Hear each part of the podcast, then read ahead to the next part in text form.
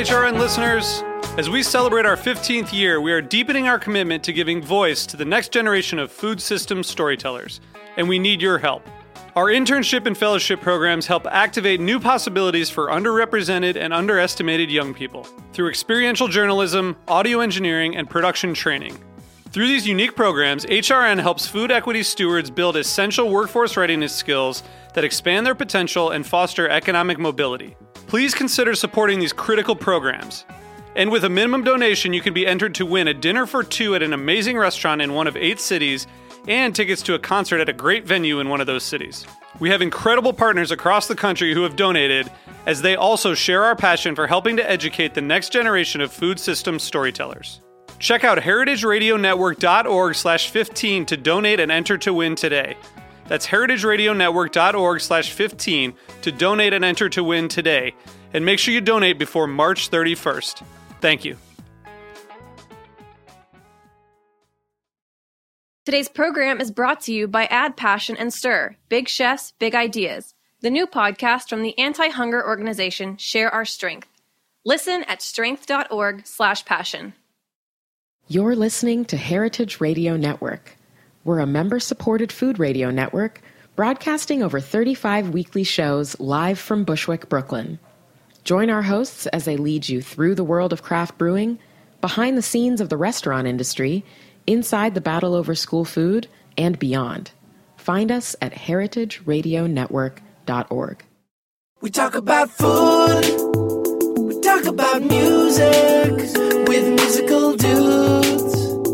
Finger on the pulse, snacky tunes.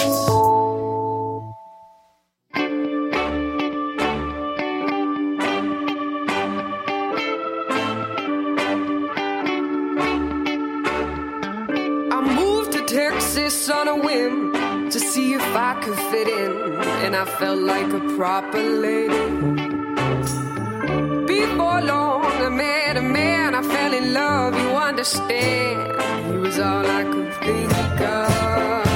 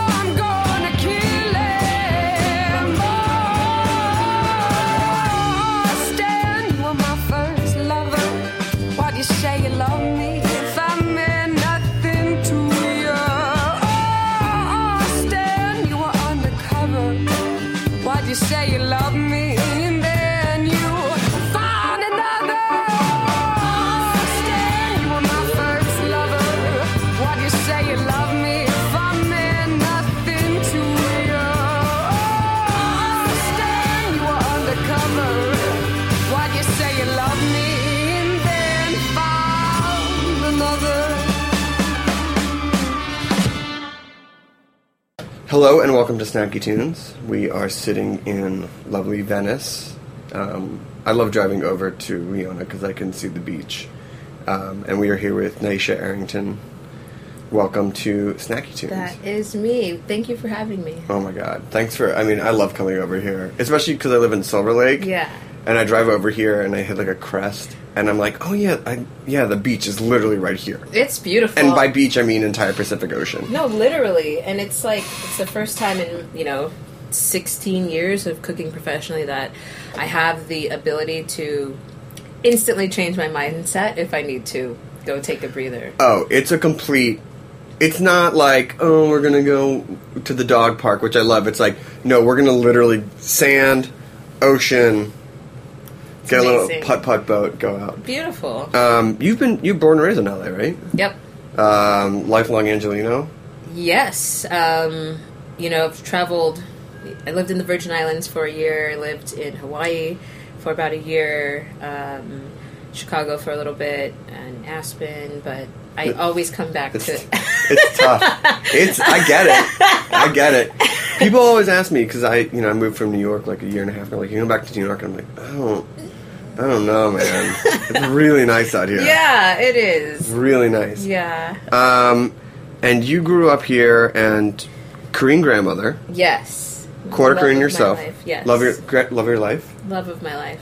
Aren't grandmothers great? Um, I was literally talking to someone today, and they were like, "We should do something with your grandma." I was like, "Oh, well, unfortunately, she passed away, Yeah. but her legacy lives on through my cooking and my heart, and that's the most beautiful thing about food is that it has the ability to the soul still lives. You know? I've been slowly poaching my grandmother's. She's Hungarian, and she. I've been slowly taking them. And I remember when I first made one of her dishes for her, and the warmth I got from her, Oh. and I was like, "Well, shit, I could have just done this years ago and gotten your approval." But Right. yeah, sure. No, that But it's, but that's the best way you can honor them. Um, so what did she cook when you were growing up? Like, was it like full on Korean food? Oh, 100%. Like, it's funny because, you know, you don't know how to identify yourself as a biracial kid. And And you, the other, you're black. black, uh, Cherokee Indian, and white, um, my dad's side. So you got a quarter, four quarters, Correct. full full quarters. Exactly. that must have been an interesting uh, pantry growing up. Oh, you gotta be kidding me. Like, just. And it's all in retrospect. At the time, I can't say I didn't appreciate it, but I was very aware of the different cultural influences in different Sure. households, you know? So, you know, at my grandma's house, like, go there and she'd have literally like five pounds of garlic, like, ready for me to peel. And, like, it's just like, you know, a pastime thing, like, Oh, yeah. watching cartoons. And, like, I remember my sister was like, despised it. And I would always be like, I don't necessarily like doing this, but I'm going to try to find the fastest way to do this so that I can go play, you know? Oh yeah, but that brought you closer to your grandmother, right? 100%. And then I really started to enjoy that. And I think really started to mold my mind into like that skill set of like staying power and like the things that take, you know, what it takes to be a good chef today. But I mean, holidays at her house was newspaper on the tables and like dumpling making. We made so many and would give that out for holiday gifts. That sounds like the best holiday present, just dumplings. Um, I'm pretty sure that's like frozen, how frozen bags of dumplings or like fresh dumplings. We it depends. We'd like partially cook them. Okay. You know, like kind of IQF situation, make it easy. But I'm pretty sure that's how my mom got my dad.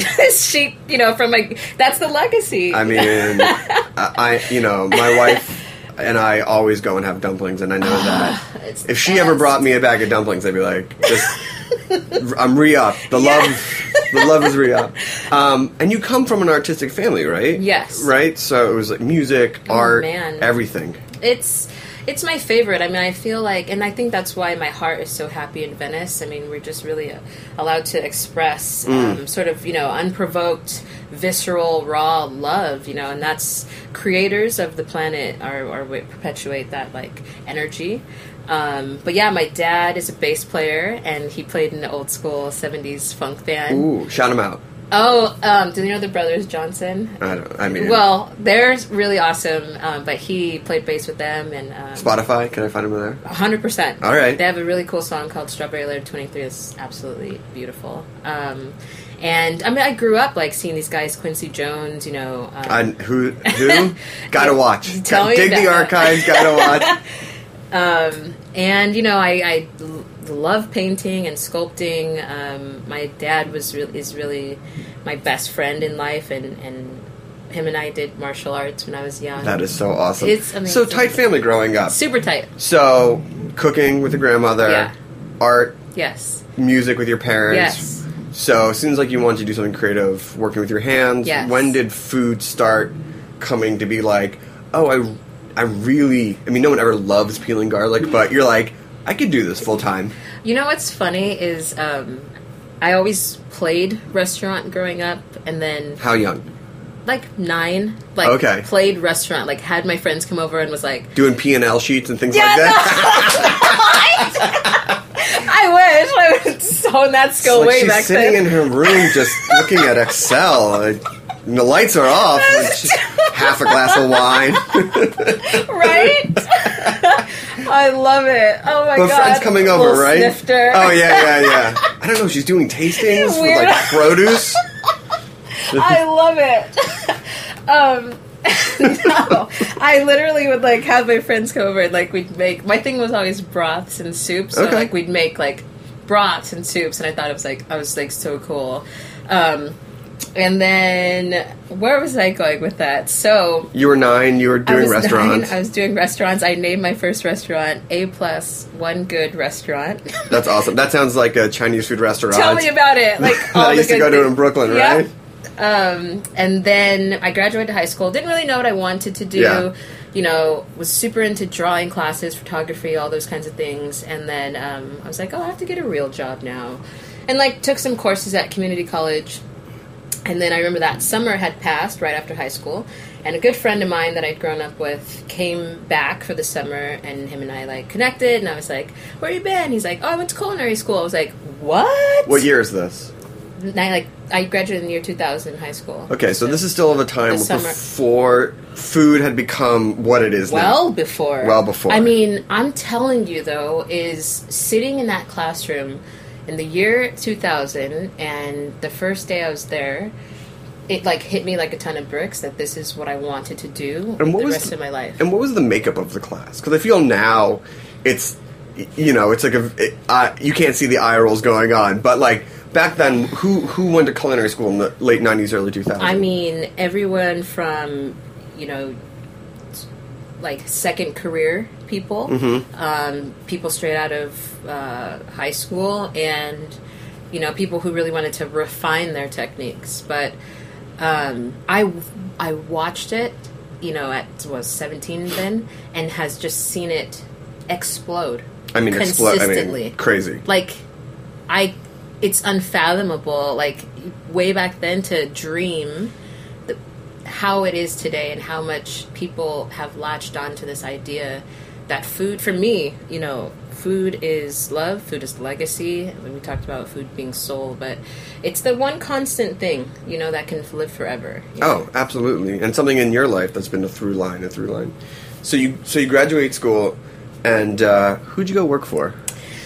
so while I was in school, um, you know, I was living at my parents' house, waking up four o'clock in the morning to get to school at six, um, and would go to school and then work at a restaurant called Giraffe.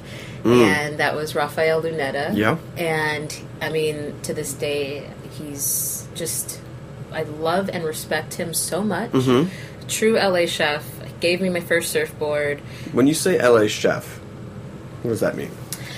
you know that quintessential sort of farmers market driven but without saying you know i'm farm to table and like wearing that on your sleeve like it's something that isn't so completely organic and natural no pun intended but um, the la chef i mean you know his legacy the chefs that he's worked for and you know who he's partnered with i, I feel that you know he's one of those kind of founders of LA cuisine and, and California cuisine really.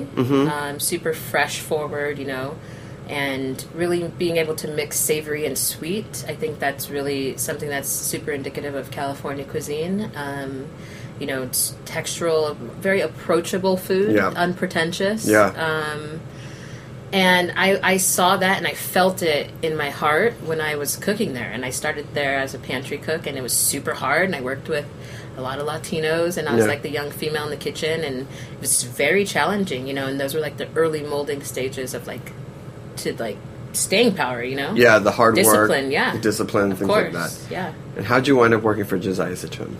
So they were partners in uh, in Giraffe, Mm-hmm. and Josiah split off and opened a second, you know, opened Melisse. No, small, re- small, You know, small. Melisse.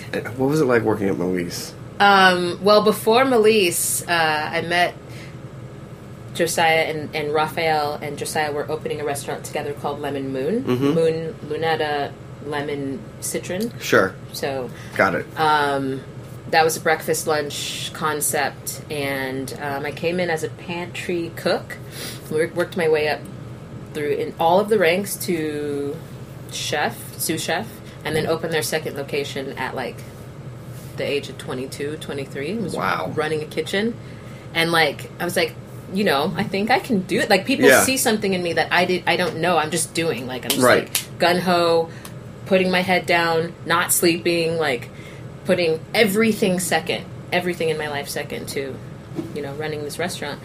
Um, and then um, one that location, the second location ended up closing. It was in a weird space um, in Century City, and then I went over to work at uh, Melisse, and I didn't think I was ready for that. I was Why? 20 because uh, I, you know, that was something that was different for me. I'd never understood. I didn't. I wasn't exposed to fine dining. I didn't eat like that growing up. I didn't. I, you know, I didn't understand that world at. I was I was 23 at that time, 24, and um, I came in scared, Yeah, nervous, sure. you know, and um, because I came in as the viand, I was the meat cook, right? So I'm cooking all the game birds. I'm cooking cote de boeuf for two. I'm cooking roasting chickens, all a menu. Order fire chicken for two. You roast a whole truffle chicken, like, and it's this the whole. It's just beautiful. I mean, Mm. I mean, he does. I mean, the food is beautiful. there, I cannot tell you like how powerful and meaningful that restaurant is. Like Brandon, Brand, uh, Brendan, Brendan Collins was the um, chef de cuisine there when I was there, and I mean I had a hard time there. That's like those gnarly plate and pan throwing kitchens at that time. You Yeah. know? Um, this was 2006, and um, I remember the first day I staged there. There was like a plate that like flew by my head, and I and I'm telling you though, like I felt I I was exactly where I needed to be, and that I'd almost already walked and lived these steps. Like, and I felt the same way when I read Kitchen Confidential by Hmm. Yeah. Anthony. Like, I felt like this is like my life. Have I read this before? Have I cooked here before? You know what I mean? No, no, of course. The way he articulates, it's just just so visceral. It can give me chills right now. But the, I'm telling you, the we, I, you know, I came in and we didn't have the two stars, so it, it was super crowning moment to be a part of a team to attain those two stars and move up and just command the kitchen with you know Josiah with Ken with Brennan. Those were some of the most fun cooking times.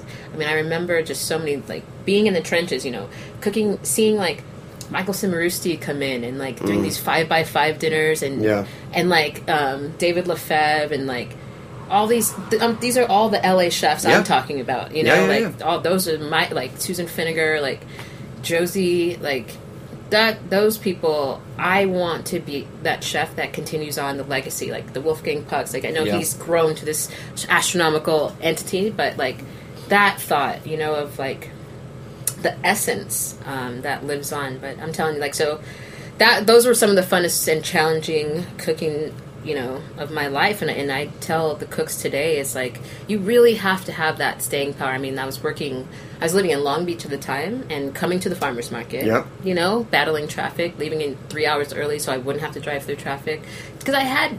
Yeah, my heart was in it, but um, You had that drive. yeah, yeah. So Well, we're to take a quick musical break. amazing. We're to come back. We're to talk about Wilshire. We're to talk about your time on Top Chef. And we're going to talk about the beautiful Leona. Amazing. Here on Snacky Tunes, please enjoy a track from the archives on heritageradionetwork.org. And you asked me would I live with that ghost in the house. Yeah, I would trade one year of fear for that old feeling. And my love for you parades in this room, refusing to leave, hoping to weave my way into the hours. And you can fall asleep, or you can fall asleep. But I'm always gonna watch you fall asleep. But I'm always gonna watch you, that's me. I love you with that wild love. I love you with that love. And the rainbow dances with Christ on the wall.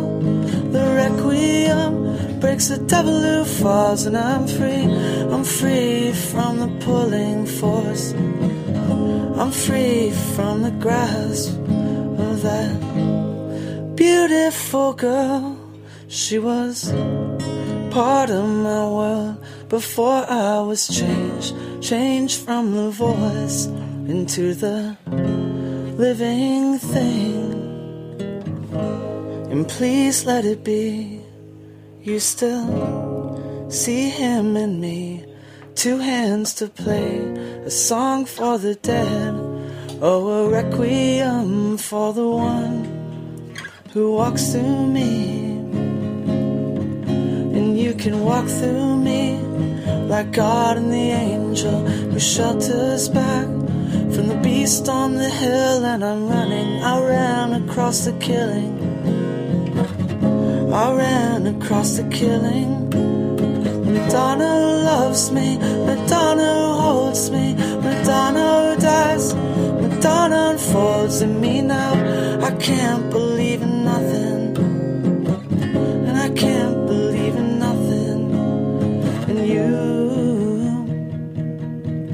stand before me in a big dream, asking all you stand in my bed shaking your head.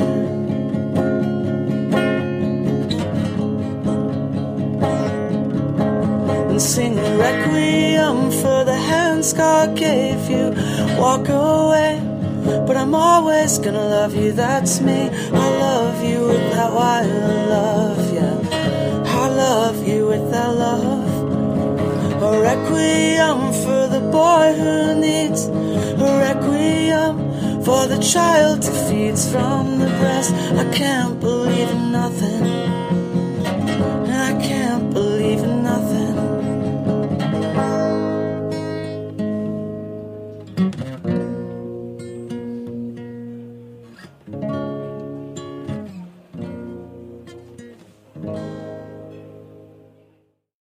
Welcome back to Snacky Tunes. I'm here with the wonderful chef Nyesha Arrington in the wonderful Leona in Venice.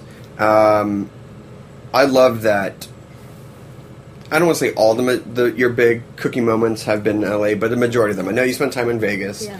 but the first your first executive chef, right? No, Second. second one was at Wilshire, Correct. right? What was the first one? First one was in the Virgin Islands at um, a place called Spice Mill Restaurant. Okay, and that was like one of the more fun, adventurous times. Yeah. I, I went there for a season and um, worked in this cove, and the restaurant was called Spice Mill. It is called Spice Mill, but it's in a cove. I mean, literally, they'd come day boat, spiny lobster, and sea urchin.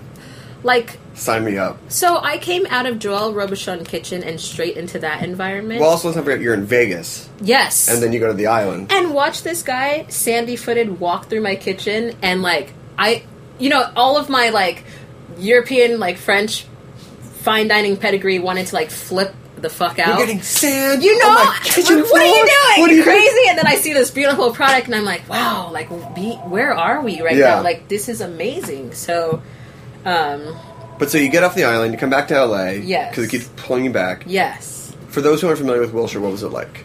Um, Wilshire was interesting. Um, I left the islands. I went to Hawaii for a little while, and um, you know what brought me back was Top Chef reached out, and um, you know, I figured I'd interview while I was here, and um, you know, Wilshire for me was the first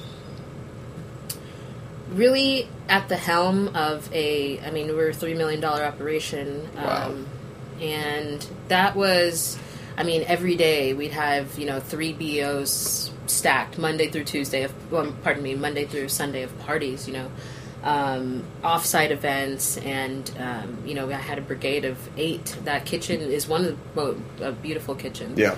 Um, but yeah, for me, that was really understanding An know, operation, an operation on a large scale, large scale. You know, because you're running a restaurant, and then you have all the side business, Exactly, and that side business is where you make a good amount of the margin, and when you sort of take care of people. a hundred percent. Um, so you're back here, you're cooking. You cooking the food you want to cook? Uh, well, sure. Yeah, I will, sure. Uh, you know, it's always interesting when you're brought in as an executive Sure. chef, and I think every business entity runs it differently. Where some people have full creative control and, and some chefs don't, but. Um, you know, I had a good amount, but I can't say I had all of it. Sure. Um, you know, I can't say I hung up my hat there. Right. You know what I mean? My apron, or so to speak. But you know, damn it, if we didn't hone an amazing culture uh, and team in, in in the two years of my tenure there, that didn't. It, it was interesting, you know, because they'd gone out without a chef for a while, so I kind of inherited like the, uh, The like chaos. ragtag, Yeah. like you know rascals, and you know like the Disney movie version of like Anaheim chefs. Better something like- believe it, yeah. exactly. Um, and then also around this time, you're, you said you're talking to Top Chef. Yeah. What made you decide to go on that show? Well, the first time that they called in uh, 2003 ish, Yeah.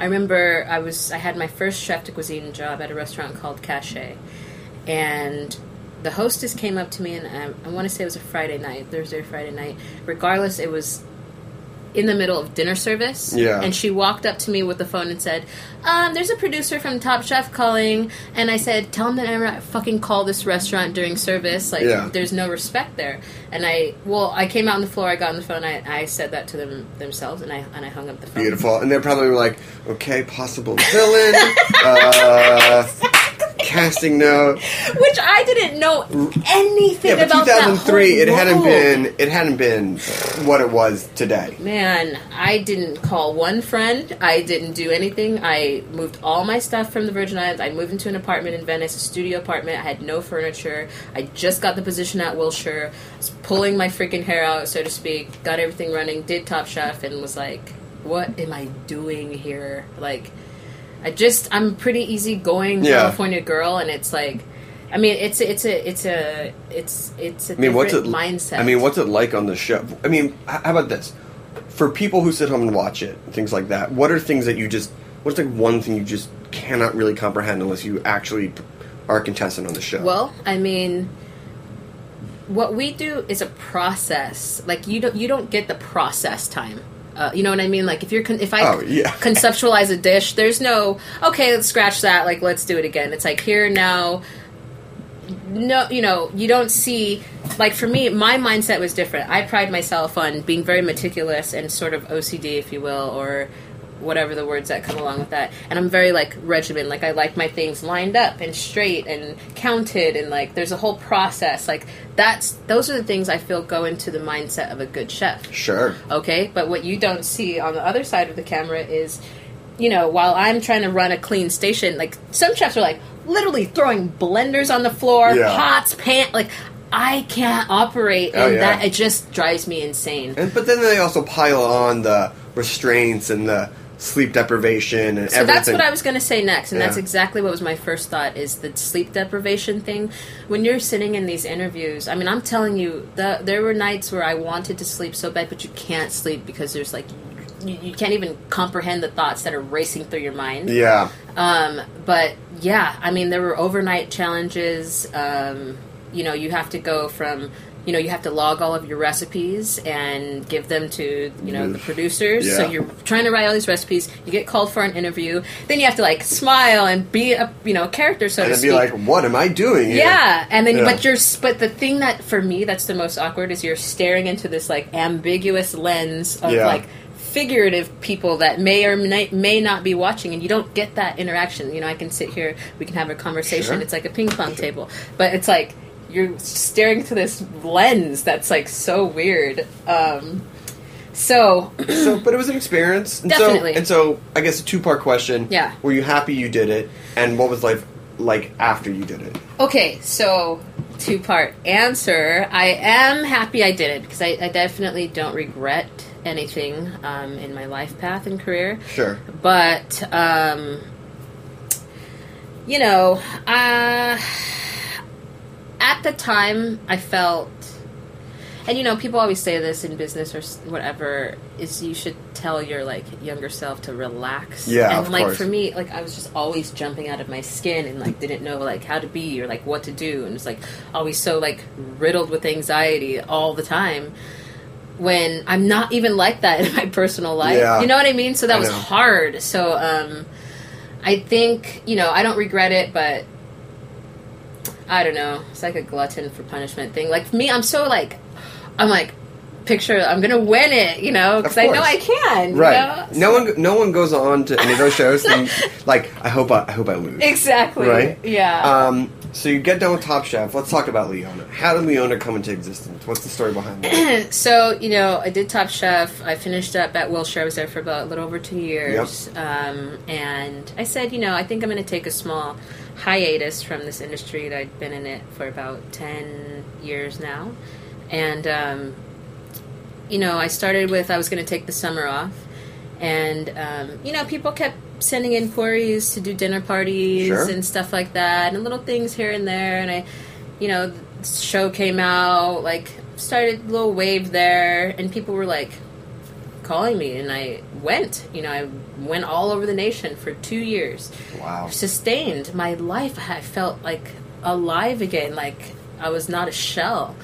And you know, I got to go spend time on farms. I went and I worked with this group called Summit, um, who's a young entrepreneur uh, global network, and you know, I did a huge event with them, and spent three months in Utah building this ridiculous dining experience. Flew in chefs from all over the nation, and we literally were perched on a mountain and this huge getaway and like huge kind of like outstanding in field style table. Yeah. Um, but really memorable experiences spending time with my friends who started this farm called Epiphany Farms in um, Bloomington, Illinois. And I mean, I remember I made these muffins, and it was like getting the flour from the farm Sure. next door, You saw the network. getting the strawberries, Yeah. getting the milk from the butter. That was all on one plot. Like that, I gained, regained a new appreciation and love for food. Then, um, you know, after two years of that, I was like, okay, like Let's put some roots down. what's well, yeah, exactly, Yeah. exactly. Life on the road is is exciting, and then some point you go. Then you go like, okay, pack the suitcase. You better believe time. it. Yep. Oh, yeah, Pack yeah, the yeah. knives, sharpen the knives, do the site visit, do all the invoicing, like did everything, Mm-hmm. you know? And so now, yeah, you know, I I, I, You're like I- it's time to come home. yeah, exactly. And and do it in my backyard and Yeah. Have a place of four walls where all the love goes into. Um, and that is Leona that's been birthed out of that and has been you know, now 16 years in it, I when I first started out in the year 2000, I said, I am not the instant gratification chef. Like I'm I want to see all the facets of this industry, breakfast, lunch, dinner, fine dining, taco spots on the beach, burger places in Aspen. Did- Spiny lobster places in the better islands. believe it Yeah. and did Yeah. all of that and then said okay well now crumple all that together well what is my love offering and this is it you know and um, it's food you know I, my ethos in cooking i call my style um, progressive california cuisine Mm-hmm. so i always i just love the term progression i feel like in the day and age that we're in you know tech world and that space and you know content all these things now that's like associated with the food world but progression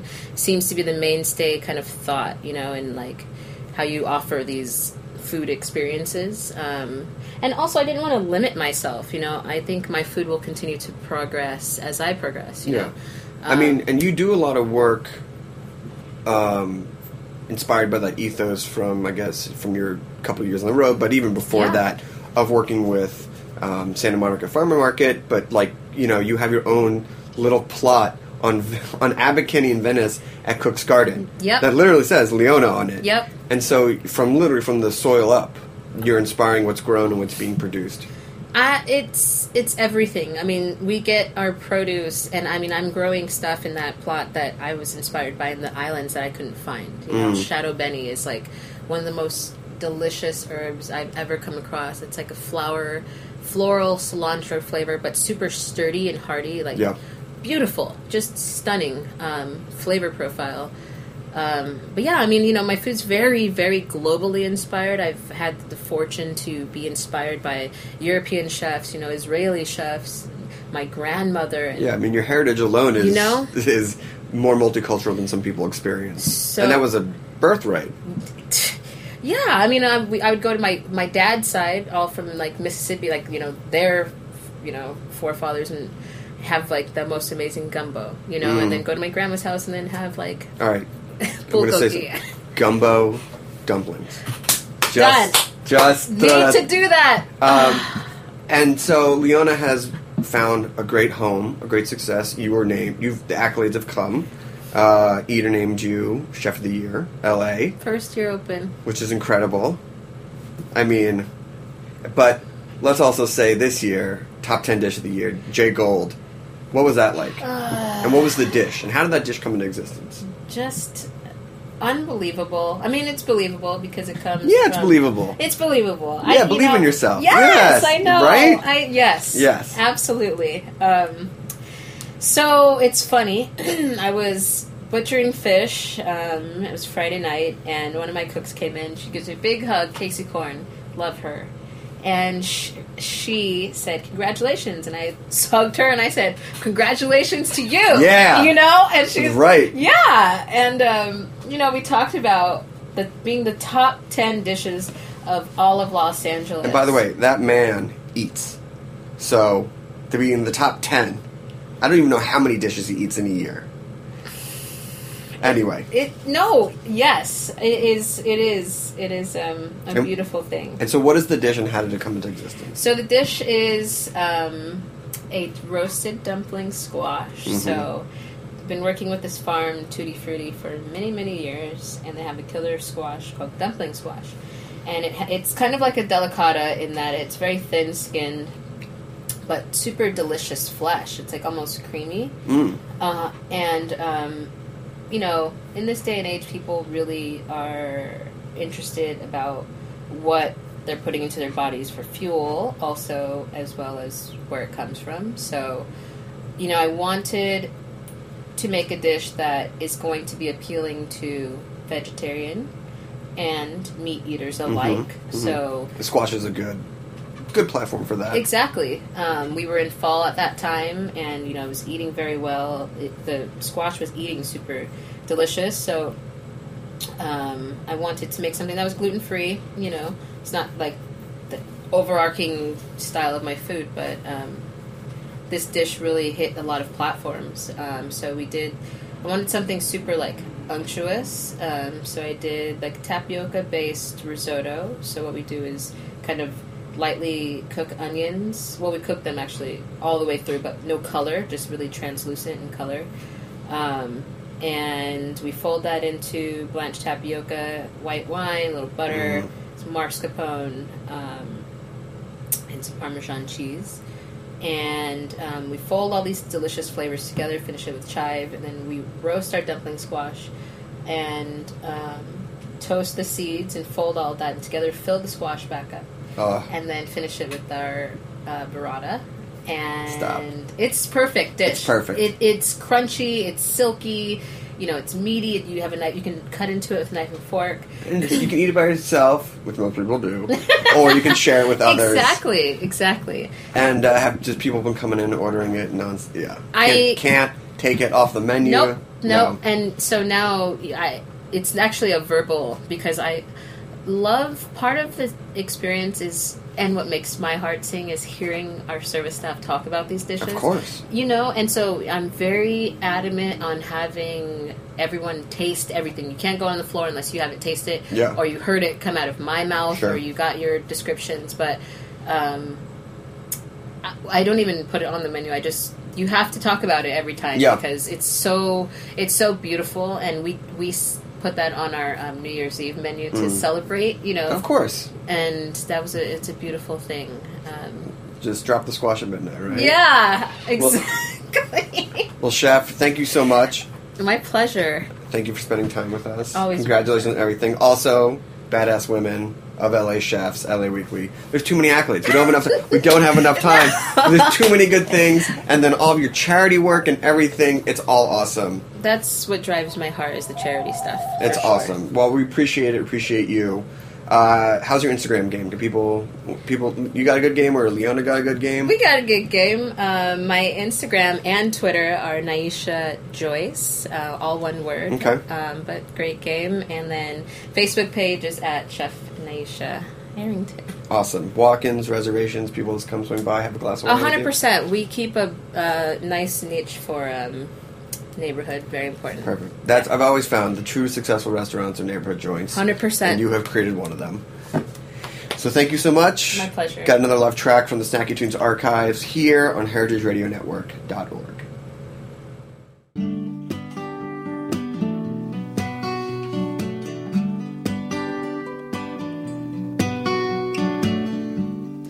Woe is me, faithless you and selfish me.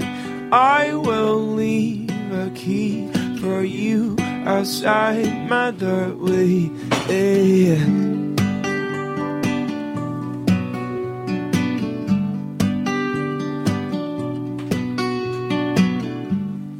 Woe is me, one if by land or two by sea. So won't you leave for me a light outside your doorway? eh? On a ladder from there to here, I climb. Oh, this clatter between my ears, I find.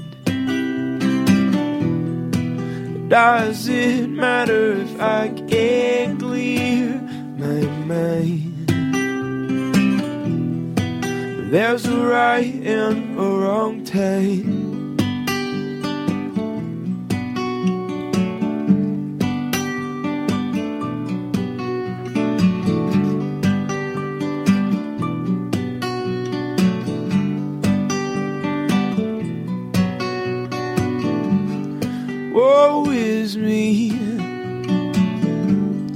Sentimental you and for me. I will be the one to gaze on you discreetly. eh. Slow your speed, turn yourself around and follow me, cause I will be the one who prays upon you sweetly. On a ladder from there to here, I climb. Oh, this clatter between my ears, I find. Does it matter if I can't clear my mind? There's a right and a wrong time. Oh,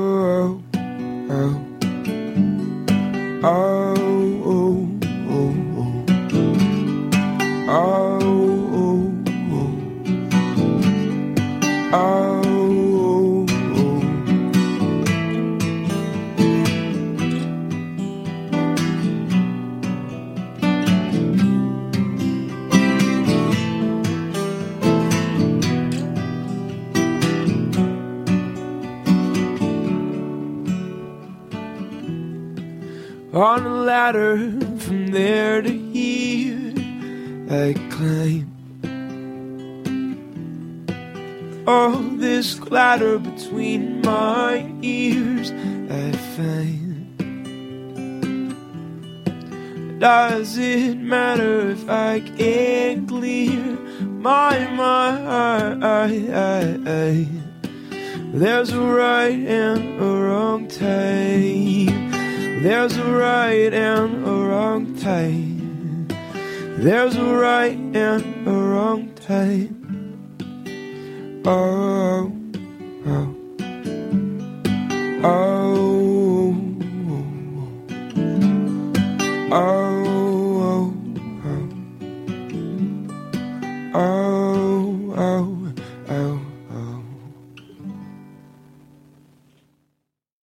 Passion and stir. Big chefs, big ideas. The new podcast from the anti hunger organization Share Our Strength brings together your favorite chefs and amazing social innovators to discuss how food impacts almost every major issue you care about your health, your environment, and your children's ability to learn.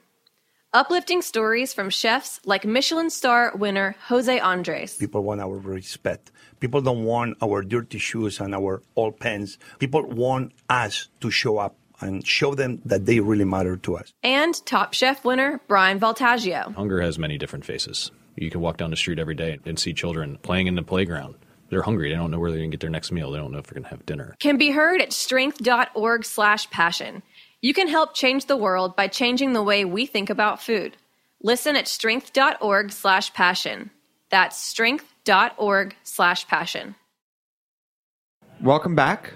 We have Hannah Gill and the Hours, which should just really be hour. The minute. The minute. The minute. The minute. Hannah and Brad, welcome to Snacky Tunes. Hi, thanks for having us. Yeah, it's great to have you here in this winter uh, winter-esque edition of Snacky Tunes. Are your feet warming up?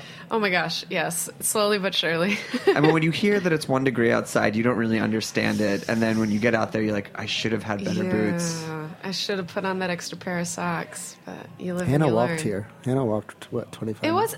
It wasn't Six that bad. It was. Yeah, through I walked snow. six hours. Uphill both ways. Yeah. You Yeah. found both hills. Yeah, yeah, that was me. Uh, you're from Maryland. How does this winter compare to your Maryland winters? You know, it's it's the exact same, really. The only difference is that if I want to go somewhere here, I have to walk. So you know, if it's 20 degrees in Maryland, it's no big deal. You can wear whatever you want, hop in a car. But if you're in New York, you really have to brace for the elements. So that sucks. But I've acquired a lot of pairs of wool socks since being here. So a lot of your songs talk about moving from Maryland to the big city. What are some of the things that you've pulled or some of the lessons that you've seen from being here and how has it influenced the type of music that you're making? Yeah, um, I think this is.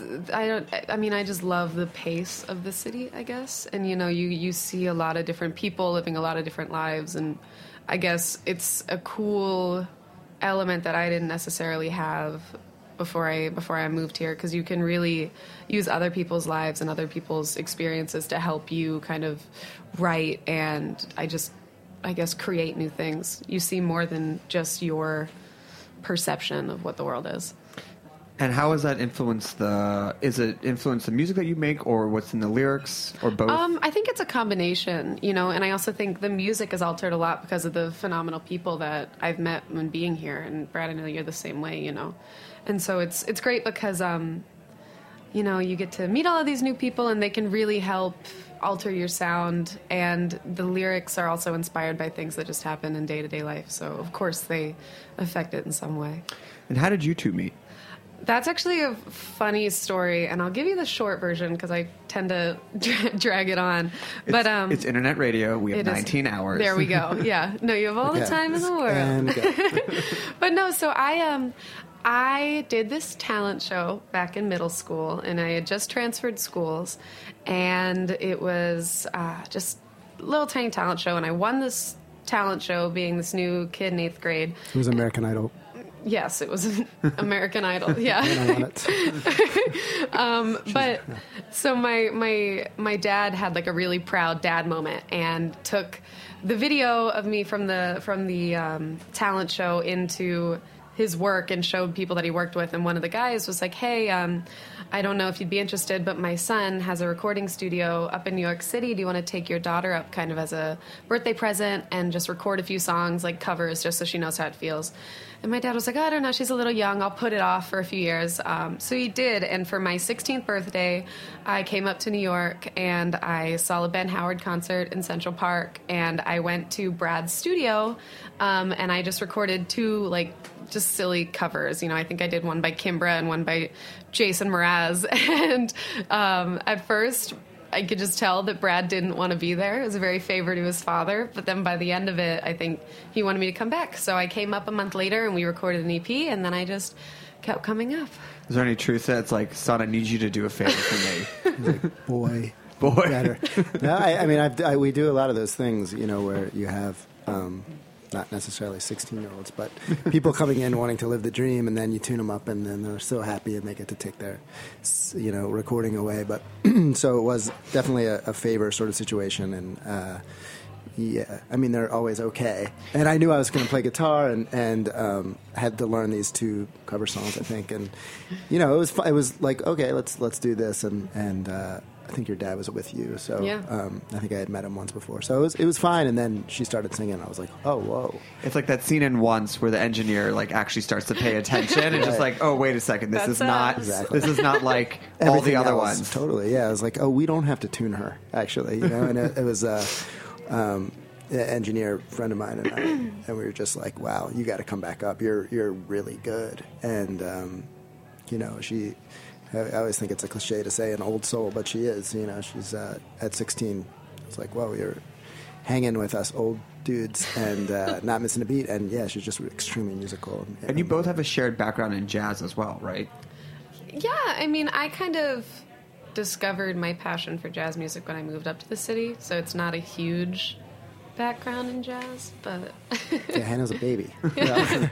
Um, but yeah, I studied jazz, and, and when Hannah moved up here, we decided to do a 1920s, 30s project um, called After Hours, and just to make money on the side. And um, we went into the studio with a bunch of awesome musicians and recorded a quick EP, and then started doing parties and weddings to subsidize the original project. And it's been a lot of fun.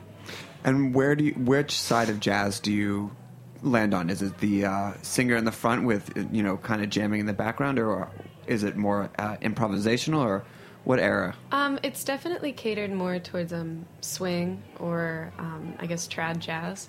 So I, uh, yeah, no, it's it's great. It's um, you know, it really all depends on the venue. Sometimes, you know, we definitely like a lot of freedom and the um, the amount that you get to hear the individu- individuality in each musician. So there's plenty of solos, but I wouldn't call us uh, improv or anything anything like that. And what's the makeup of the the group? Um, the jazz group. Mhm. It all really depends on what what people want. Normally, it'll be um, guitar, bass, vocals, and trumpet. Sometimes there'll be a drum. Um, I know we used to do this jazz brunch at this cafe uh, downtown called Cafe Vivaldi, and we would sometimes have a violinist come in, and so it's really just these great talented friends that we have, and whoever wants to come in and hang out, they can. And they never let us down, really. And going back to the the uh, you know the main project, how did that begin to form, and where did the music come from, and where did you two begin to overlap? So it wasn't just a solo project, but actually a band. Yeah, yeah. Um, so we, when we first started, we kind of just uh, went under my name, and it was just Hannah Gill. Um, and I know I was doing, I was playing a lot of Brad's songs because, like he said, I'm a baby at this, you know. so it's, um, I'm still, you know, I'm still learning on how to, you know, really crank out tunes or really sit down and write plenty of songs on my own. So we definitely started like that, and then I think slowly my my tunes kind of got woven in and I know I think we just realized that you know Brad does so much for the band and all of our other talented musicians are so great we wanted it to be more than just me so then that's when we kind of decided to call it Hannah Gill and the Hours so I think now we've got it to the point where it's a great blend of both Brad and I's tastes and what we both like in music and I think that lends a really individual sound to what we have Can we hear a song? Yeah, yes What are you gonna play for us first? We're gonna do Austin, which Yeah. is uh, first song off the EP, and we have a video for it that we shot down in Austin. yeah. Great live on Snacky Tunes.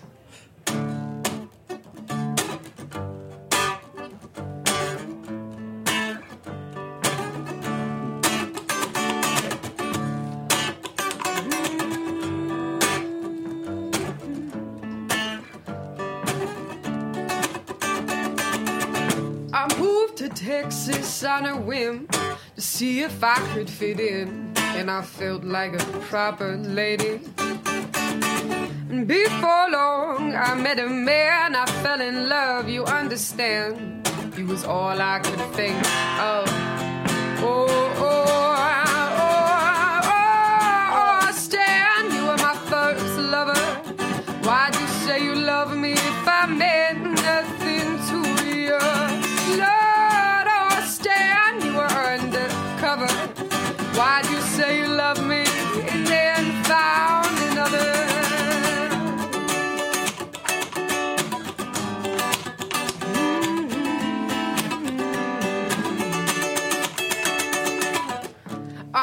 to Kansas to move on. I drank whiskey until dawn, but I missed that loving.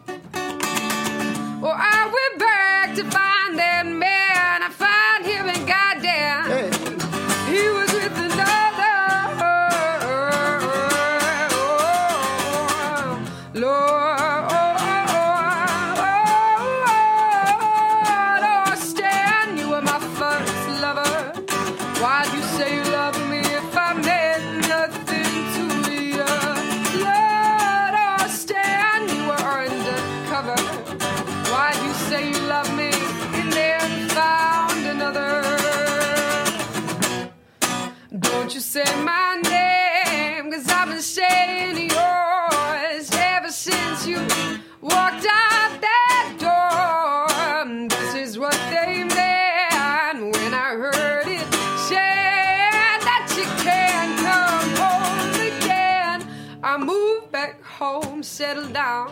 got a job in my hometown, and I felt like a bruised woman. Before long, I began to think that man would be the death of me. So I'm gonna kill him. Oh, Stan, you were my first lover. Why'd you say you love me if I meant nothing to you? Lord, Stan, you were undercover. Why'd you say you love me and then you found another? Lord, oh, Stan, you were my first lover.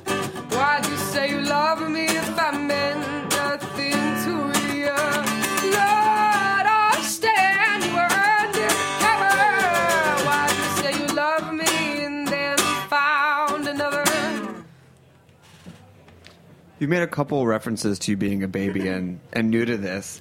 So with your first EP, The Water, which came out earlier or in spring, it's, Yeah, it's yeah. 2017 already. To get used to that.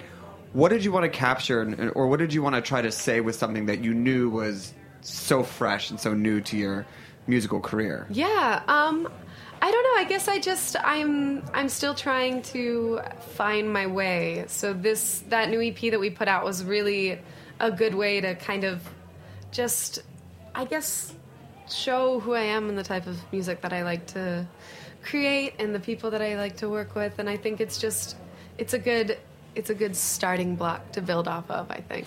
So, do you think it's more of I don't want to say positioning, but just an introduction to who you are, just to get yourself out there? And Well, yeah, a- of course. I think that's what everybody's first EP is. You know, everyone they're testing the waters, and I think they're um, from there. That's a good way for people to get to get uh, used to what you sound like, or not used to. That sounds terrible, but I guess decide decide if they like you. She's and- fine. I'm used to it. I'll get used to it. Yeah, Yeah, we'll get used to it. but you know, I guess it's a good way to get people to under, I guess, understand what type of music you're making, and then from there you can go and put something larger out. And that way, when you do, and after you've spent that time making the album and creating all of these new songs and these beautiful arrangements, then that way you have a group of people that already know what you do, and then they can come and appreciate it for what it is. It's interesting to say that. I know, Brad, you mentioned one of your influences, Ani DiFranco, who is one of my favorite artists growing up. If you listen to her first records to when she finally added in horns and everything, you could tell by the time she got there, she'd been waiting for the money or the time Mhm. to add that in. So, Hannah, I put this back to you and Brad as well. Are there things that you want to add on, let's say, e- EP4 that you didn't um, have the chance to do this time around because it's something you needed to build to or didn't have the resources or the right people? Yeah, I mean, I think I, our EP right now has got a lot in it, and I'm pretty happy with it, you know. But I think um, um, I don't know. I I love the. Um, I would love to kind of have maybe like a. I don't know. I'm really into like gospely blues right now, So it'd be really fun at some point to do like an EP kind of along those lines. But I think I'm just I'm super happy on where we are right now and what the EP sounds like. And I think the best thing about listening to an artist's progression of CDs or things that they really put out, you can see how they grow as an artist and how their tastes kind of change and I guess twist around other things that they are passionate about. So I don't know what we might want come the fourth EP. If anything, we start chipping away. That's, I mean, I, I, some of my favorite records of Ani's are just her, you know, playing guitar and stripped down, and you know, as a guitarist, you could really hear that her percussive playing and stuff. And so, um, I think one of the best songs on the albums is the last one, which is just acoustic guitar and, and vocals. And, um, it'd be fun to do more of that stuff, you know, Yeah. and cheaper. Definitely cheaper. and so the EP has been out for almost six months now. Yeah. Uh, what have you seen in the response, or what have you learned from it, um, or how people reacted to it being out in the world? Yeah, people seem to really like it, you know, and it's it's cool because uh, you get you get different feedback. You get one group of people that are like, "Oh my gosh, I love how big the the uh, EP sounds. I love all the horns. I love all the background vocals." Um, and then you have other people that are like, "Wow, I love the way that you guys perform live, where it's just three or four pieces." But then you know you hear that, and then you listen to the EP, and then you hear how it sounds with the full sound. And so I don't know. I think I think people are enjoying both sides of the spectrum right now. So. I think when we do the full band show, um, which is when we're in the city um, playing, people are, are digging it. You know, we got a really great musical director, Danny Giannacucci, and he put together a killer band. And so it's some of the best players in the city, and they uh, they just kill it. You know. So and then with Hannah's energy. Um, I think uh, that's where Hannah shines the most with the with the big horns behind her and, and yeah, it's, uh, drums. But but we were on tour for a while and, and it was just three pieces and three piece and that was fun too. You know, you make you make do and, and get creative with, with things. Has the stripped down version influenced the big band version coming back? There were things that you learned from the road that came back and made you like, okay, we have access to all these things, but maybe, like you said, you start to chip away at it. Yeah, I think so. I think it's made us kind of appreciate hearing each instrument, you know, as its own element, you know, because I think when you play with a big band, it's very easy to, I guess, lose some pieces among all of the other instruments that are playing. So I think by playing stripped down, you get to appreciate certain elements, and you could say, "Oh, okay, I know I want to hear more of the trumpet here, or maybe let's break it down so that you hear more of the bass or more of the percussive element." You know, that way we hear how good it sounds broken down, and that way we know which elements we want to keep minimal and which elements we want to make bigger. So, Are there just times on the road where you're just like, oh, I would kill for a eight bar trumpet solo right now? oh yes, all the time. Really, a bass player. Mostly. yeah, We'll Kill for a start, bass player. we'll start with some rhythm and then we'll get to right, yeah. Uh, because we, well, it's you know, we chose a trumpet player to come with us as a, as our third piece, which is probably not the first, um, or second, second or or third. third, yeah, choice. hopefully he Um, doesn't hear about that Yeah, one. yeah, no, he's the worst. Yeah, uh, Well, why did you choose that over a, a bass player or, yeah, or I mean, keys or anything? I don't like really know. Well, so our are just our a- Less, trumpet less player, space in the car. Yeah, there we go. It's he's more compact. Yeah. But no, um, our trumpet player is also our musical director, so it's one of those things. He he also plays keys, so you got a Nord that you know can also carry the bass line, and then also if we want to hear the trumpet in there, we can. So multifaceted. I think it you know really shapes our sound. You know, if we didn't have a horn player in there and then you heard the record, you'd be like, "Whoa, this is really different." You know, and so, and I and it it does really help things out with a solo a solo instrument. You know, it's like he can he uh, and he's such a showman. He's such a dork. and it also bounces from things not sliding into someone's first and last name just being singer songwriter and being Yeah. pigeonholed in that way. Exactly. Yeah, we both love cake. And you know they, you, you, you know they, they just kill with that trumpet player. And, I think the first two Cake records might be the best road trip records of all time. oh, without a doubt. Darren and I have spent many a road trips just being like, let's just Yeah. let's just put it on. I know every word to every song on the Fashion Nugget album. I, I do too. Which is actually going to be the rest of the show where we just sing sing Yes. the show to each other. let's do that. Let's just do a cake set. yes. Uh, can we hear another song? Yeah. What are you going to play for us? Cake. Cake. no. Um, what do you think? Change of blue? Uh, let's do let's do the water. Okay. Maybe. All right. Can so, I get you to take a picture for our social Ooh, media? social media. Okay.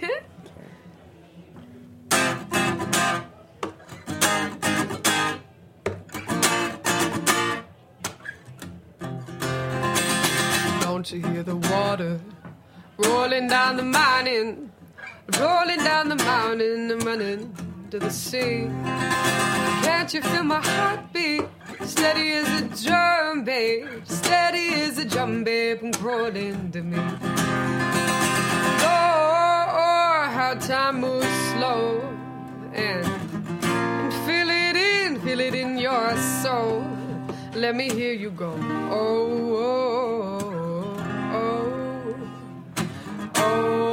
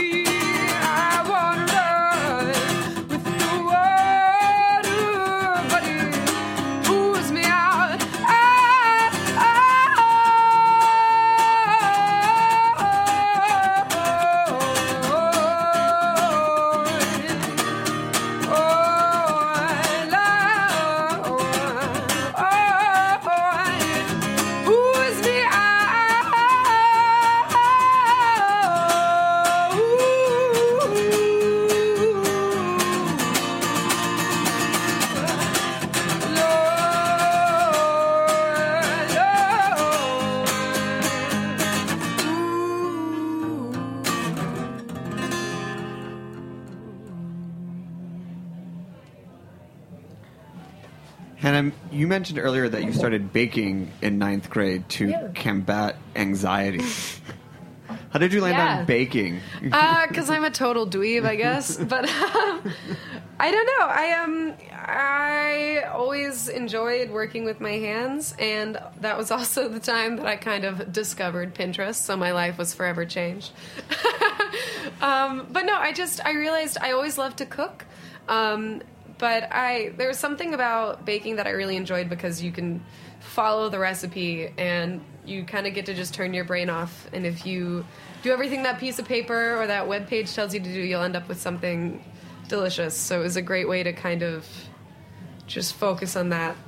I prefer cooking because if you don't follow it, you'll still get there. But baking That's is so true. so exact. Don't get me wrong, I still I love to cook too. It's one of my favorite things. But, but how did it help you combat your anxiety, or how did it allow you to interact with people? Well, you know, just kind of I've got I don't know, I guess, you know, I'm a very extroverted person. I love to be out and to talk to people and to have a good time. But then at the same time, you know, just like everybody, I love to have my private time. And I guess the time that I feel most relaxed is when I can just turn on some music and work with my hands and make something out of nothing that I can later eat and enjoy. What is your star recipe? Oh, my star recipe. Um, it's actually yeah. So I make these eggnog snickerdoodles. Okay. And they're perfect for this time of the year. But those are those are pretty solid. And I make a really good blueberry peach pie. Are these your own recipes that you've adapted, or something that you follow that you just now claim as your own? I mean, they were originally recipes that I found and followed, but it's gotten to the point now where I make them so often, I kind of just have it memorized, and I will tweak them a little bit, you know. But What's the Hannah tweak? what's the Cinna- Hannah tweak? cinnamon. Yeah, there's more cinnamon in the snickerdoodles. Yeah, that's me. Yeah, I drug all of my baked uh, goods. Oh, Yeah. This is so good. I love you. And you also mentioned that you make French macaroons, but you're like at the beginning of that long, long journey. Yes, I, I haven't been able to do it as much anymore because it's a very expensive hobby to have. But um, but yeah, no, I've successfully made macaroons maybe five or six times. That's pretty good. yeah, no, it's great. Anytime that I have more than like ten dollars in my like okay to spend jar, I will go out and I will make macaroons. And- What's the non-professional chef's secret to a good fr- at-home French macaroon? parchment paper because I can't afford those fancy rubber mats that everyone has. One day, one one day. enough like jazz gigs, and you'll get there. Yeah, I'll get the nice silicone baking sheet. Yeah. so what's next uh, for 2017? Ah, just making more music. You know, we've we're bubbling with new ideas, and I know I've spent the holidays writing, and we're hoping to get back into the studio and record and just, I don't know, I guess work on the Hannah Gill and the Hours sound. So. Another EP, LP, single? I don't know. I think it all depends on really where we want to go as a band. I just know we're going to put something new out, and it's going to be great. Leave you, leave you in suspense, Total if suspense. you will. uh, well, we want to make sure we get time for one more song. So, where can people find the EP? Find your gigs? Um, you can find us. You know, we've we're all over the place. You can find our music on iTunes, Spotify, Pandora under Hannah Gill and the Hours, and we've got our website hannahgillandthehours.com. You can find us on Facebook. We um, our Instagram is Hannah Gill and the Hours, and the same with Twitter. And we actually have a show at Rockwood Music Hall on the twenty first, stage two at eight 8 p.m. 8 p.m. Yeah. Yep, And any tours coming up, or just New York for the moment? just New York for the moment. Not Gonna- that it's a bad place Gonna to be. enjoy where we are. Yeah. I know. I love that. Every time I come back home from the road, I was like, "Oh yeah, I live in New York. Oh wait, this is really cool. This is really cool. This is like our the default city." this is cooler than where I was, even though I thought it was cooler there. Yeah. Well, I mean, that's the whole great thing about evolving through life. You Yeah. get to the place where you're ready to be at. Yeah, right. Exactly. Uh, well, thank you for coming on. Thanks for having Thank us. you. Uh, we appreciate you tuning in this week, and make sure to listen in next week for another episode of Snacky Tunes. What are you going to take us out with? Against the Wall, the last tune on Yeah. our EP. Oh, the stripped down one. The stripped That's down one. So we're going to do this stripped down. Stripped down. Strip, stripped down. so it's just going to be, Take off your jacket. yeah. okay. Um, yeah.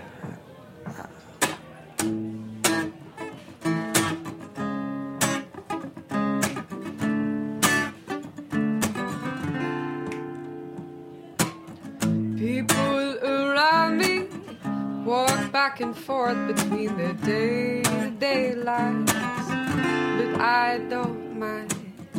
Storms around me trickle and trump through the, the midnight sky, but I don't mind. Gonna have to face it. Gonna have to let it in. up against the wall, mine is seen far short, so short to me, to me. Yeah, and after all, beauty's seen to fall in three.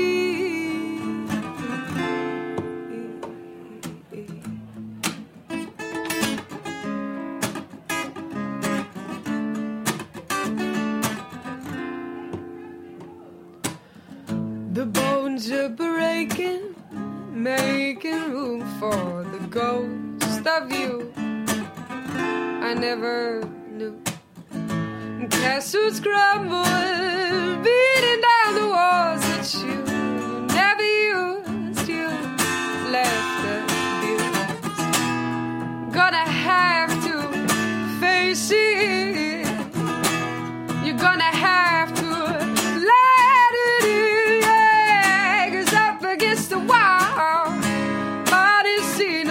to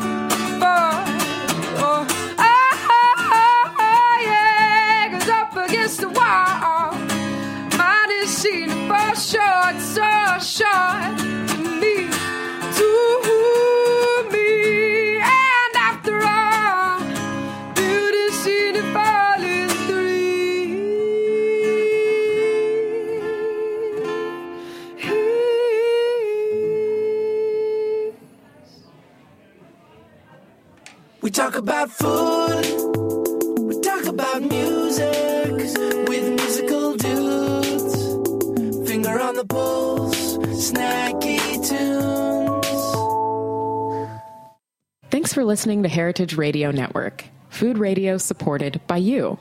For our freshest content and to hear about exclusive events, subscribe to our newsletter. Enter your email at the bottom of our website, heritageradionetwork.org. Connect with us on Facebook, Instagram, and Twitter at heritage underscore radio. Heritage Radio Network is a nonprofit organization driving conversations to make the world a better, fairer, more delicious place. And we couldn't do it without support from listeners like you. Want to be a part of the food world's most innovative community? Rate the shows you like, tell your friends, and please join our community by becoming a member. Just click on the beating heart at the top right of our homepage. Thanks for listening.